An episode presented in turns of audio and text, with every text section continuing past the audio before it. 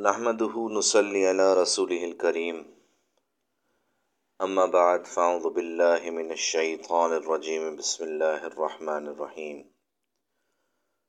رب اشرح لي صدري ويسر لي أمري واحلل عقدة من لساني يفقهوا قولي. واجعل لي وزيرا من أهلي. آمين يا رب العالمين. پچھلی نشست کا اختتام سورہ عال عمران کی آیت نمبر چون پہ ہوا تھا، و مکر و مکر اللہ اللہ خیر الماکرین. کہ وہ یعنی اہل یہود ایک چال چلے اور اللہ بھی ایک چال چلا اور اللہ خوب چال چلنے والا ہے، واللہ خیر الماکرین۔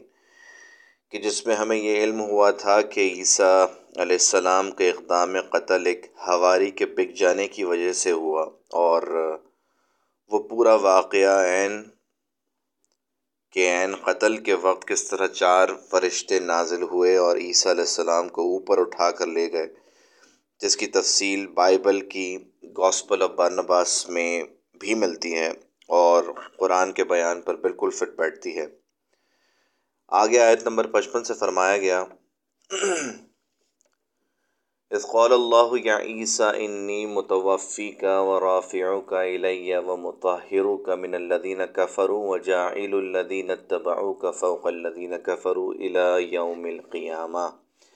اس وقت اللہ نے فرمایا کہ عیسیٰ، میں تمہاری دنیا میں رہنے کی مدت پوری کر کے تم کو اپنی طرف اٹھا لوں گا اور کافروں سے پاک کر دوں گا اور جو لوگ تمہاری پیروی کریں گے ان کو کافروں پر قیامت تک فائق رکھوں گا یعنی غالب رکھوں گا۔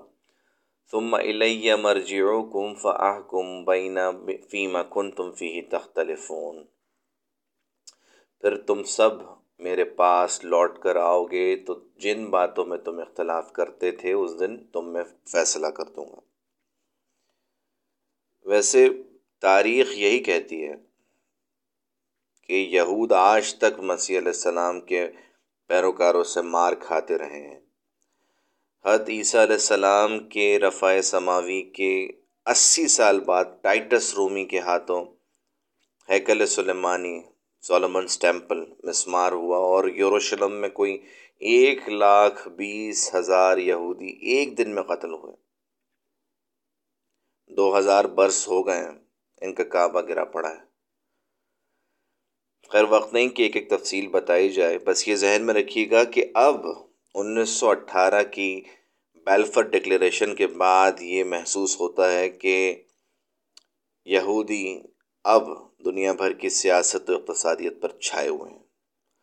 اور جو کام ہمیں کرنا تھا نظام کے اعتبار سے سسٹم قائم کرنے کے لیے وہ کام وہ سر انجام دے رہے ہیں۔ فام الدین کا فروف ذب عذابً شدید فت دنیا ولاخرہ وما لهم من ناصرین اور جن لوگوں نے کفر کیا، ان کو دنیا اور آخرت میں سخت عذاب دوں گا اور ان کا کوئی مددگار نہ ہوگا۔ وام الدین آمن وعامل الصالحات فیوفیہم وجورہم واللہ لا يحب الظالمین اور جو ایمان لائے اور نیک عمل کرتے رہے، ان کو اللہ پورا پورا صلہ دے گا اور اللہ ظالموں کو دوست نہیں رکھتا۔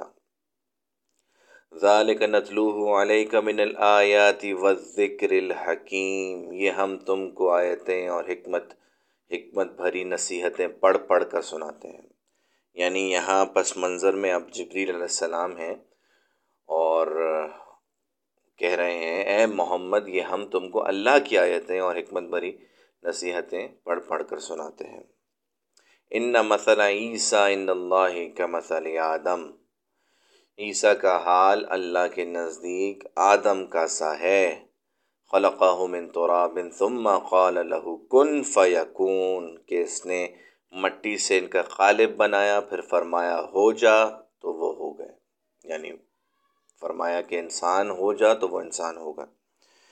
اب جو لوگ حضرت آدم علیہ السلام کی اسپیشل کریشن کے قائل ہیں، ان کو یہاں سے دلیل مل جاتی ہے۔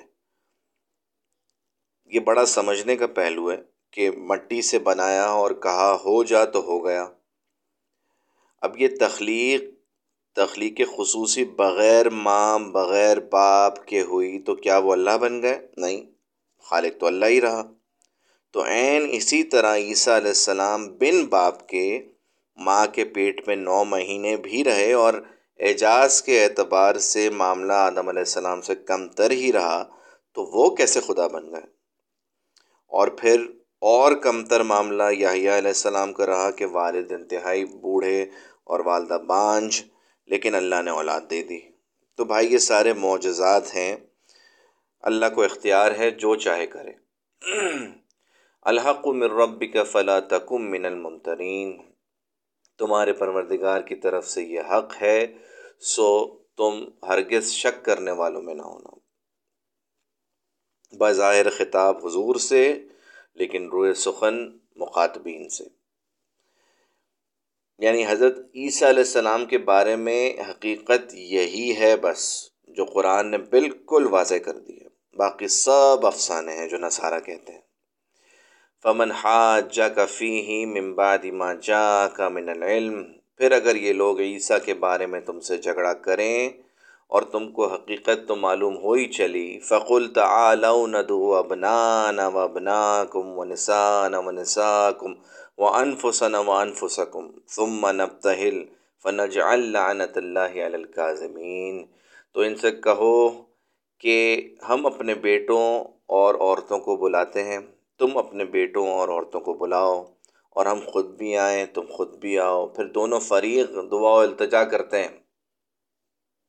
اور جھوٹوں پر اللہ کی لانت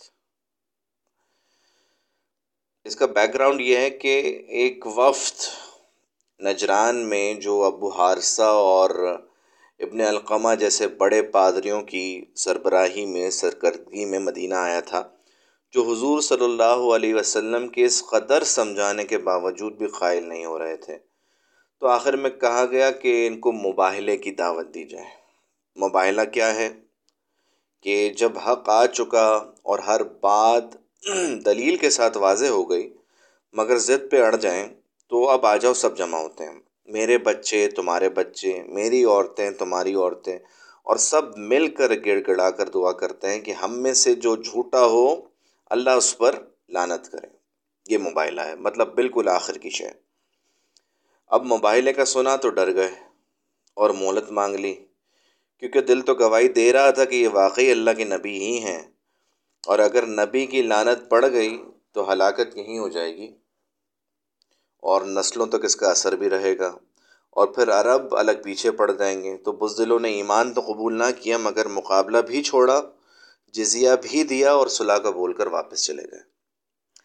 ان نہاد لہو القصص الحق، یہ بیانات صحیح ہیں، حق ہیں۔ وما من الہ الا اللہ، اور اللہ کے سوا کوئی معبود نہیں۔ بے شک، و ان اللہ لہو العزیز الحکیم، اور بے شک اللہ غالب اور صاحب حکمت ہے۔ فعین طول فعن اللہ علیم بالمفسدین اور اگر یہ لوگ پھر جائیں تو اللہ مفسدوں کو خوب جانتا ہے۔ یہاں الحمد للہ اس سورہ مبارکہ کے نصف اول کا پہلا اور دوسرا حصہ مکمل ہو گیا ہے۔ اللہ تعالی ہمیں سیرت کی صحیح نفسیات کے ساتھ قرآن سمجھنے کی توفیق عطا فرمائیں بارک اللہ علی ولکم فی القرآن العظیم و نفعنی و آیات و ذکر الحکیم۔